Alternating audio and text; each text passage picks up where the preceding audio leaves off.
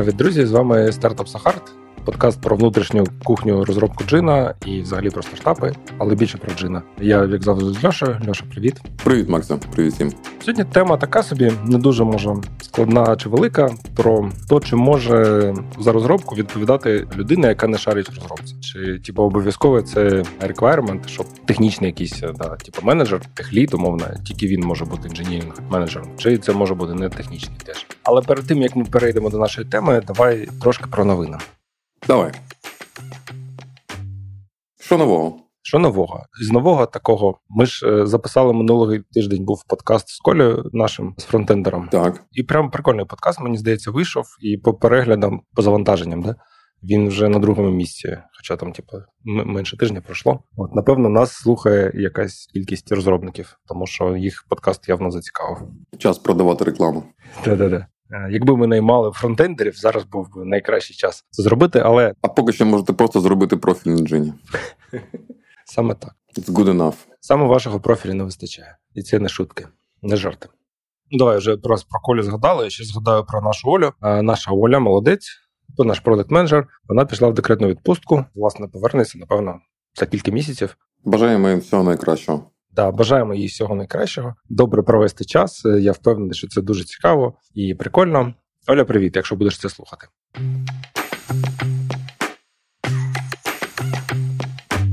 А тепер е, пара пара фіч чи не фіч, які якось дотичні до джина. Перше, ми випустили це вже два тижні тому аналітику жовтневу для блога. Це те, що робить наш новий аналітик, аналітикиня Ленка. Це аналітика по ринку блог, який ми завели десь рік назад, англомовний, за прицілом на іноземну аудиторію. Ну, я його вписав, і звісно, я писав це так, знаєш, не дуже активно. А тепер в нас з'явився аналітик, і можна робити більше. І Ось вже вийшов перший пост, і там вже в роботі наступний пост. Тобто я сподіваюся, блог теж буде розганятися. Ну і там, в принципі, цікава аналітика по ринку. Якщо вам цікаво, то можете почитати.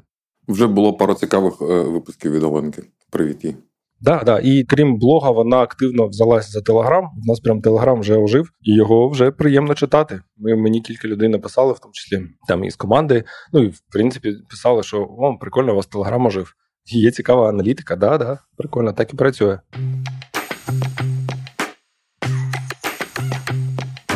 І друге, е, така більш фіча продуктова, якщо може бути комусь цікаво. Я колись розповідав, що в нас ем, така проблема. Ну вона напевно не тільки в нас, але от ми в себе побачили, що коли публікує вакансію компанія, рекрутер, то значна частка відгуків вони не ну не релевантні зовсім. Да? Там людина без досвіду, а хоча там написано 2 плюс або 3 плюс, або 5 плюс років досвіду, або project менеджер який подається на вакансію на JS, ну там таке. У нас зараз є єдине було єдине обмеження це регіон. Наприклад, ти публікуєш вакансії, кажеш, що я хочу відгуки тільки з України плюс Європи. І якщо людина, наприклад, з іншої країни, з Канади або з Ізраїлю, то вона не може відгукнутися або з Нігерії, або з Індонезії. А зрозуміло, чому? Що немає нема кнопки, чи я навіть не побачу цю вакансію, на якому рівні це заблоковано?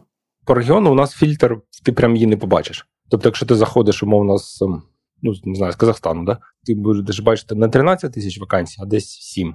І це по IP-шці, по походженню трафіку, чи країна у профілі? Угу. Країна в профілі, ми дивимося на країну в профілі і дивимося на вакансію. Вакансії ти можеш не обмежувати, можеш казати, типу, ну я я готовий розглянути всіх кандидатів. Неважлива країна. Ну а для багатьох відсотків 60 е, це для них має значення. Ну вони не готові там прям з усюди наймати. Хтось тільки з України, хтось там Україна, плюс ще там кілька стран. Ну і зараз, от ми буквально вчора на днях викатили фічу, коли варіант без України. Тобто коли типа, твій замовник каже, що ні, вибачте, з України ми не можемо зараз наймати, то розглядаємо тільки з Європи кандидатів. Ну, зараз можна буде так зробити теж. Це нове обмеження. Це ми дивимося на твій досвід, років досвіду, дивимося на твою англійську, і якщо там прям gap на два рівні або більше, то ми не даємо тобі відгукуватися. Умовно, якщо в тебе рік досвіду, а в вакансії три роки вимагається, то ми кажемо: sorry, чувак, коротше, match. Якщо рік і два, то нормально, можна відгукуватися. Але вакансію ти бачиш. Просто замість е, кнопки Apply там там пишуть тобі сорянчик. Але вакансію ти бачиш, так. Да, да. Зрозуміло. А скажи, слухай, проблема ж яка, що подаються люди, які не відповідають вимогам. Тобто, це ж дуже кількісна характеристика, так? Тобто там є люди, яких завернуто на етапі аплікейшену по причині Я маю на увазі, що ефект цієї фічі можна виміряти. Чи є в тебе KPI, на який ти дивишся? Ну, я не впевнений, що саме ми дивимося конкретно по цьому експерименті. Ну, я не можу зараз сказати. Відсоток нерелевантних відгуків ми можемо порахувати, тому що ми запитуємо у компаній, у рекрутерів. Ну, не всі це оцінюють, але ну, у нас досить багато відгуків по відгукам. Тобто, ти як рекрутер можеш вказати, чи був відгук релевантним. Ось так. Ну, цікаво буде порівняти до вчорашнього дня, чи коли ви там вилили після. Ну, без кейс сценарію це то, що в тебе не не зменшиться відсоток чи ну кількість нормальних відгуків. Да? В тебе зникне трошки шума, умовно, да? ну люди, які там точно не підходять, але в тебе не зменшиться кількість відгуків е, хороших, і їх буде легше знайти. Ну тобто... відгуків буде менше, бо менше людей бачать кнопку Apply. Як від цього буде більше відгуків? Звичайно, їх буде менше, але менше буде поганих. Тобто концентрація гарних виросте. Звичайно, да-да-да. Це, звісно, трошки інша проблема, але от е, Оленка постила рейтинг по вакансіям, і там є вакансії, де тисяча відгуків, або там 900, ну сотні. Проблема в тому, що навіть якщо з цих сотень відгуків є релевантні, хороші, там умовно 20. Вони тонуть розмиті там. Угу. Да-да-да. Ти їх просто не побачиш. Ти просто скажеш, та ну нафіг, селектол, типу архів. І ну і це одна одна з таких міні-фіч, яка може цьому допомогти. Прикольно буде подивитися. Вибачте, я сьогодні простужений, тому такий голос. Цікаво, яке майбутнє у цієї фічі. Я тобі її ще припомню. Пригадаю. Да, давай. Ну, взагалі, мені здається, ну глобальна ця проблема. Вона схожа на те, що була проблема у кандидатів рік тому коли кандидати жалілися і казали, блін, мені пишуть, що попало. Мені присилають пропозиції, які мені не цікаві. От і ми тоді е, теж е, намагалися якось обмежувати і е, шукати якісь рішення. Зараз ринок помінявся, і в нас зеркальна проблема. Тиск на іншому боці. Але ну слухай, навіть коли ми кажемо зараз, що ринок кандидата зник, да, і у нас ринок компанії. Але ну, якщо ти ж така шукаєш senior DevOps, senior whatever, то в тебе, в принципі, не так буде багато відгуків все одно, і тобі доведеться шукати, скоріш за все, самому. Так, згоден з тобою.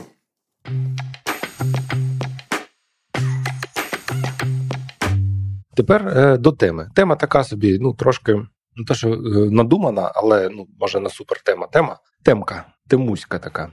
Власне, що там трапилось? У нас є. Ну, ти я не знаю, знаєш чи його чи ні. Мій давній знайомий Саня Соловйов, е, якого я трошки запросив нас поментори, чи що. Ну якось подивитися, що там у нас відбувається, допомогти нам якось перескорити розробку, там подумати, що можна покращити, щоб типу, швидше рухатись. І він в п'ятницю ну, щось вони там. З програмістами общаються, коротше, щось там роблять. І в п'ятницю він записав такий відос, взяв якийсь е, кусок кода, розклав його, типа, чому він поганий і чому погано залишати поганий код в такому вигляді в коді. Такі от речі вони заважають насправді тобі швидше писати код, е, тому що, типа, якщо тобі доводиться додавати робити якісь зміни в такому коді, то ти витрачаєш типа, набагато більше часу, тому що він такий, знаєш, брітл. Типу, багато дублювання, багато якогось е, накрученого, всякого іфів. І ну, типа, кожна зміна це коротше такий трошки лотерея, можеш зав'язати, можеш там багів надавати і так далі.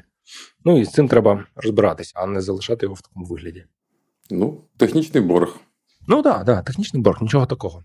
Е, Чомусь, коли я це відео дивився, я подумав про те, що, наприклад, Оля, наш продакт, або я навіть, я не, не записав би таке відео ніколи. Ну, не те, що ніколи, ну зараз би не записав. Просто тому, що я не настільки добре вже там розуміюсь в розробці в сучасній, настільки там незнайомий з нашою кодовою базою і так далі. Такий, коротше, мізмач між. Давай, давай я трошки назад піду. Ну, я стикався з двома моделями побудови команди продуктової. Да? І в одній е, моделі, типу, є продакт менеджер який відповідає за продукт, ну, само собою, але він також, типу, є лідом цієї команди. І він відповідає за команду, тобто і в команді є розробники, є дизайнер, є там ще хто, і, але все одно, типу, для них для всіх, типу, продакт голова. От. А є друга модель, коли умовно для розробників є там якийсь техліт або менеджер інженіринговий, або там ще якось це може називатися CTO, whatever. Якась технічна людина, яка відповідає власне за розробку, там за те, що що ми можемо заделіверити, те, що типу, від нас вимагають. А є продакт, який ну так само відповідає за продуктову частину, але він не є менеджером е, розробки. Коротше, мені здається, другий варіант єдина може нормально працювати. Ну, окей, чи не єдиний, але з першим варіантом тобі потрібні якісь такі розробники, які. Коротше, кожен з них тіхліт, умовно. Да? Тому що ти їм ні, нічим не можеш допомогти. Тобто, ти приходиш кажеш, чуваки, я от хочу таку фічу. А вони кажуть: то ти знаєш, Макс, там код поганий. І ти такий, і на цьому, типу, ваш діалог завершується, тому що ну, ти не можеш якби бути спарінг партнером в тебе немає аргументів там чи якось переконати, що там не такий поганий код, чи типу, щось запропонувати, якесь рішення, бо ви говорите на різних рівнях абстракції. Для тебе розробка якийсь там блекбокс, і ну хз, поганий код, все коротше, кінець розмови. Що тут ще можна сказати? От, якщо ти шариш, якщо ти умовний Соловйов, чи ну, будь-хто, да, то типа окей, а давайте дивитися, що там не так. Ага. Це не просто проблема поганого коду, це це А, Б, є якісь там кілька конкретних проблем, які можна вирішити. Оце можна вирішити зараз, це можна відкласти і так далі. Тобто, ти можеш якесь знайти рішення компромісне, яке типу, дозволить і деліверіти зробити, і ну, типа, не завалити розробників, щоб вони там 24 на 7 фігачили якусь штуку. І мені здається. От у нас проблеми почалися. У мене почалися проблеми з розробкою саме коли я перестав е, вникати в розробку. А коли у нас там був один розробник, і я якби перестав. Е, ну, типу, ну, щось щось там, я коротше не хочу туди заглядати, хай там щось відбувається, там пишеться код, поганий, непоганий, мені байдуже. Типа, щось там відбувається. Мені головний результат. Я ж типа продак, я ж фаундер, я ж такий крутий. Ну я не хочу, типа, спускатися на два рівня нижче і дивитися, що там реально відбувається. І типу, якщо там створюється якийсь технічний борг, то я про це не знаю. Якщо там ми йдемо на якісь шорткати, то я про це не знаю. А він а він завжди створюється, Макс. Його не можна не створювати. Будь-яка нова фіча, будь-який новий код приносить технічний борг. Там там нема, нема вибору такого. Ну чекай, ну ви окей, але е, ти навіть не знаєш, що там відбувається. Ти не можеш якби впливати на ці рішення, тому що ти, е, типа, занадто ну, то, що тупий. Коротше, ну ти некомпетентний, щоб е, ну якось знаєш, ти можеш приїхати із Києва в е, не знаю, в Білу церкву, кілька є кілька маршрутів. Якщо ти взагалі нічого не розумієш, то ти можеш їхати тільки одним маршрутом. Якщо в тебе є якісь скіли, то ти можеш вибирати, правильно? Може, не дуже вдала аналогія. От, ну я коротше до того, що. Що, блін, це важно, що людина, яка відповідає за розробку, вона має розбиратися в розробці і бути якби сеньорним якимось е, лідом, як сказати, лідом може. Ну, я не хочу title да, сюди сувати, просто що, типа. Ну, дай дай я спробую сформулювати з того, що ти мені розповів. Що було б непогано, якщо б було у команді така людина, яка б усе розуміла, що ми там розробляємо, що там в нас за продукт, яка в нас аудиторія, розуміла там, що таке MVP, там робота в стилі стартапу, але найбільше в неї болить за технологічний, як то кажуть, excellence, за best practices in tech. Тобто, щоб якщо в нас є покриття тестами, то воно є, якщо є міграції. Тобто той екселенс, який з боку продукта не не можна побачити, можна побачити тільки з-під капоту, будучи одним з інженерів. Може, девопсів, я не знаю. Ні, я не згоден. Ну не зовсім так. А як? Ну, дивись, ну excellence це ж таке, що таке excellence, невідомо. Типа, продукт каже: Я от хочу фічу X. Ти не можеш збудувати діалог. Типу, тобі програмісти кажуть, є там три варіанти. Ти не можеш між ними вибрати. Ну, типу, вони кажуть, можна дуже погано, але дуже швидко. А можна трошки довше, але буде прям хорошо. Ну а можна зовсім довго і типу, буде супер наворочено з прицілом на те, що ми там через півроку запускаємось там нові локації і так далі. В тебе не вистачає компетенції вибрати між цими варіантами. Якщо ти продакт, да? ну типу не технічний, я маю на увазі. Мабуть, треба залучити ще технічного тоді експерту до, до, до, до цього питання. Так. Ну да, да, да. І от власне для цього і нужна. Тобто цей діалог між технічною людиною і командою розробників він може відбуватися, бо вони розмовляють на одній мові. А між командою програмістів і там продуктом не технічним, ну це складно. Ну там між мною і типу, програмістами. Ну я тобі так скажу: от е, якщо програміст є такий гарний програміст, знаєш, все чув, все знав там. Коли ти молодий девелопер, то ти ищеш будь-який засіб зробити. Як зробити коментарі до сторінки на PHP? Гуглиш, якийсь там код, копіпастиш. І ось якісь коментарі під якоюсь сторінкою вперше з'явилися. І ти такий супер, я програміст. Потім ти ростеш, і знаєш, що там є кілька засобів, можна їх десь хранити в інших там базах даних чи що, можна їх десь кешити. щось. Росте в тебе арсенал засобів. Тепер, якщо спитати тебе, як зробити коментарі, ти скажеш: ну, залежить, давай подивимось. Можна зробити так, і так, і так. Я розумію, що можу зробити по-всякому, і в мене вистачить скіл, скілів зараз зробити будь-як. Тобто, давай зараз спробуємо вияснити, який з цих доступних мені рівнів ми застосуємо зараз. Це цікаве питання, бо вони справді є різні. І якісь є такі дешеві, якісь є технологічні, досконалі, але задорогі. І так, там ну, потрібен experience, знаєш, з жорсткої пріоритизації. Не знаю, як це виразити. Але так, мені здається, що чим більший рівень девелопера, чим більш він засобів зробити щось знає і вміє, то більше в нього інтересу до знаєш, а у якої у якій ситуації поступити як, яким засобом. І ти кажеш, ну а от тепер давай порозмовляємо. В нас от це пробна фіча, може зробити швидко, ми потім це все викинемо, чи це фіча вже версії 3.0, вже і мікросервіс, давай там за перформанс думати цього разу. Ну так. Тобто набір варіантів, з яких ти можеш вибрати, він е, безперечно е, лімітований рівнем твоєї команди. Для деяких команд лише є один спосіб зробити будь-як. Е, Ну да. Ну плюс тут ще така, така, такий аргумент, що ти знайшов продукт Market Це означає, що в тебе більше ідей, по-перше, як його там покращувати, більше фідбеку від користувачів, які вимагають якихось змін або фіч, або фіксів і так далі. І ти, типа, починаєш масштабувати команду, ти починаєш наймати людей собі. І, типу, поки в тебе є один розробник, то типу, ну окей, це набагато простіше. Якщо в тебе кілька, то тут вже з'являється. Коротше, оцей челендж. Тобі або всіх потрібно мати якогось прям супер рівня, да, щоб кожен з них міг самостійно абсолютно працювати. Типа, кожна із них автономна така команда, і кожен з них робить якісь фічі там спочатку до кінця. От. Або, ну, якщо ні, якщо якась командна ну, теж командна робота, ну, типа, ти не можеш там собі дозволити брати якихось супердорогих інженерів е, прямо там десятками. От, то Знаєш, цікаво, що ця проблема не виникає, якщо ти one man band, якщо ти сам собі програміст, ти сам собі в одне лице педалюєш свій собственний MVP, то тебе не дуже якось це турбує. Тобто, всі всі, всі засоби вирішити щось тобі відомі, і всі їх е, переваги і недоліки тобі відомі, і ти інтуїтивно можеш спокійно приймати це рішення. Проблема виникає, коли це виходить з однієї голови і має бути розподілено на декілька людей. Якось це треба врегулювати кожного з цих людей є своє бачення, де трейдов проходить, правильно? Хтось каже, оце нормальне рішення, а хтось каже, це говнокод.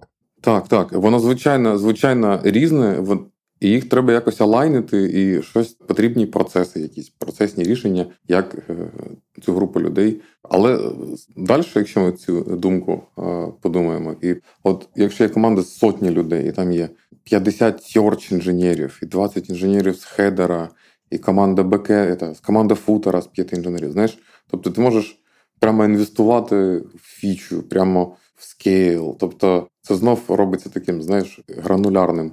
Знаєш, що я маю на увазі? Ні, Льош, не знаю. В мене немає 100 інженерів, на щастя. Ні, ладно, я сам не дуже розумію. Пробач. О, Ну, коротше, я хочу що до того сказати, що коротше, стартап Сахар.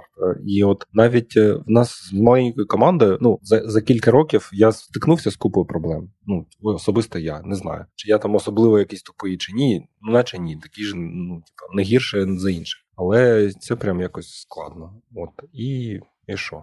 Де я розкажу тобі історію на цю тему з мого власного досвіду. В нас стартапу вже 6 років чи скільки вже сім скоро буде. Ми були спочатку дуже маленькою командою, багато фіч робили, не дуже багато аудиту робили. робили. Потім почали писати себе на мікросервісах. Зараз така вже в нас команда 20 з чимось айтішників. Дуже є гарний технічний лід в мене, якому я дуже радий. І ось каже він: давай наймати security ops. Я ще ніколи в житті security ops не наймав. Не мав в мене таких наймів. Каже, ну треба, і зміг мене переконати. І Шукаємо, шукаємо, і ось ми не знайшли Security Ops, підписали з ним контракт минулого тижня. І ось цього вікенду у, неділю нас хачать, нас хакають. Коротше, в нас є коментарі там до матеріалу, і в нас там ну така rookie mistake, новачка, ошибка, новачка, помилка. Можна HTML е, е, присунути у коментарі, і можна цю сторінку там deface нути, бо можна зробити там popup. Якийсь чел це почав робити. Ми там швидко зреагували, поставили всі на модерацію, коментарі, повдалили. Недовго в нас це зайняло, але знаєш, тобто 6 років ми могли ігнорувати цю тему, бо ми були більш-менш інтересні лише шкільним вчителям, а серед них нема ну, таких жартівників. І ось ми доросли до розміру, коли ми вже досить популярний сайт, щоб просто знаєш, бавитись, і одночасно піймали таку ситуацію. Тобто, дуже вчасно стали за, е, задумуватись про безопасність. Далі ще треба інвестувати в свій продукт, свою команду, в технології і не коротше не морочити голову з людям і собі. І в security. І в security, і GDPR, звичайно. Угу. Добре, будемо інвестувати. На цій приємній ноті будемо завершувати. Зі мною був Олексій Колопаєв, я Максищенко, продакшн Аня Вінниченка. До зустрічі за тиждень. Пока-пока. Чао, какао.